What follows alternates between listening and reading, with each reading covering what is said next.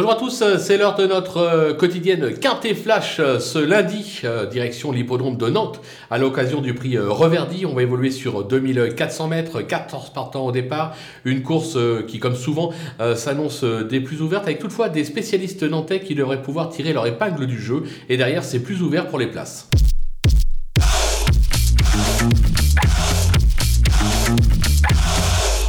Allez, on attaque avec les bases avec le numéro sept, Just Light, qui affiche cent pour cent de réussite à ce niveau, deux accessites. Il vient de s'imposer à Châteaubriant, ce qui lui vaut cinq livres de pénalité.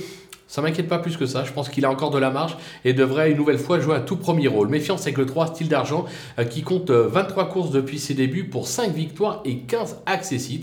Il excelle sur la distance, euh, alors certes il va découvrir la piste, mais à mon sens ça ne devrait pas lui poser de problème, il doit une nouvelle fois jouer un premier rôle. Le numéro deux, Sasakia, euh, elle a bien gagné en valeur trente-sept euh, sur ce parcours début mai, euh, elle vient d'échouer à Baden-Baden, mais sans être toutefois ridicule. Les Pantales sont chez eux, euh, à Nantes, raison pour laquelle il faut vraiment s'en méfier. Les opposants avec le numéro six, Scénariste, euh, ces dernières sorties euh, attestent la forme, notamment une récente deuxième place à ce niveau, c'était sur euh, un hippodrome à Marseille. Euh, la distance ne sera pas un souci, on en attend une logique confirmation. Le numéro un qui se nomme Stelvio, euh, il est plutôt régulier depuis euh, ses débuts, il n'a encore jamais déçu en quatre tentatives euh, sur cette piste, ça c'est important. Il excelle sur la distance, euh, j'ai juste un doute sur le terrain, mais quelques pluies sont annoncées euh, ce dimanche, raison pour laquelle je m'en méfie tout particulièrement. Le numéro onze, Pickney Royal, qui a été supplémenté euh, pour l'occasion, c'est un signe. Euh, c'est un cheval difficile de faire euh, plus régulier que lui. Il a déjà gagné sur ce parcours, sa forme est sûre, euh, l'engagement est idéal en bas de tableau, raison pour laquelle lui aussi, il va falloir vraiment s'en méfier. Le coup de poker, ça sera le numéro neuf, Cœur d'Avier. Euh, alors, elle fait bien Nantes, une victoire et trois accessits en six tentatives.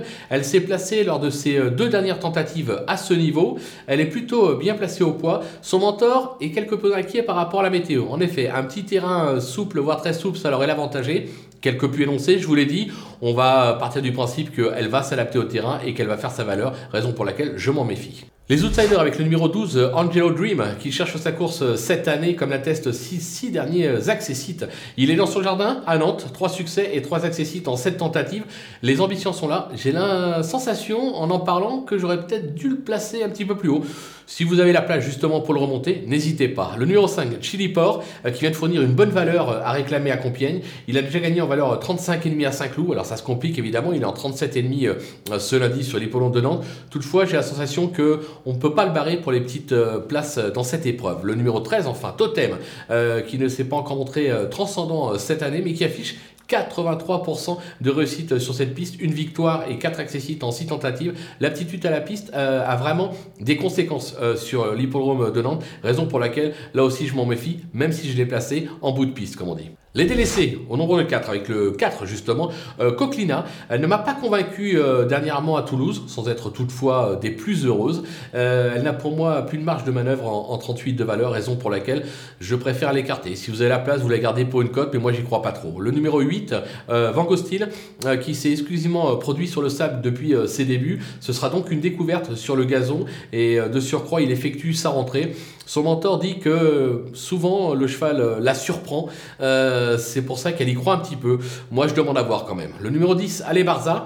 Euh, alors, la constance n'est pas son fort et il monte ici radicalement de, de catégorie. Maintenant, il a été supplémenté. Moi, je pense qu'il est quand même beaucoup plus performant sur le sable, raison pour laquelle, malgré sa supplémentation, je n'y crois pas. Et enfin, le numéro quatorze, El Tango Bello, euh, qui compte plusieurs accessits euh, sur cette piste, mais à un niveau euh, moindre. Il ne m'a pas véritablement euh, convaincu cette année, raison pour laquelle je tente euh, l'impasse sur ses chances. Voilà, on a fait le tour de cette belle épreuve. On va se quitter avec euh, ma sélection et mes conseils de jeu. À vous de jouer!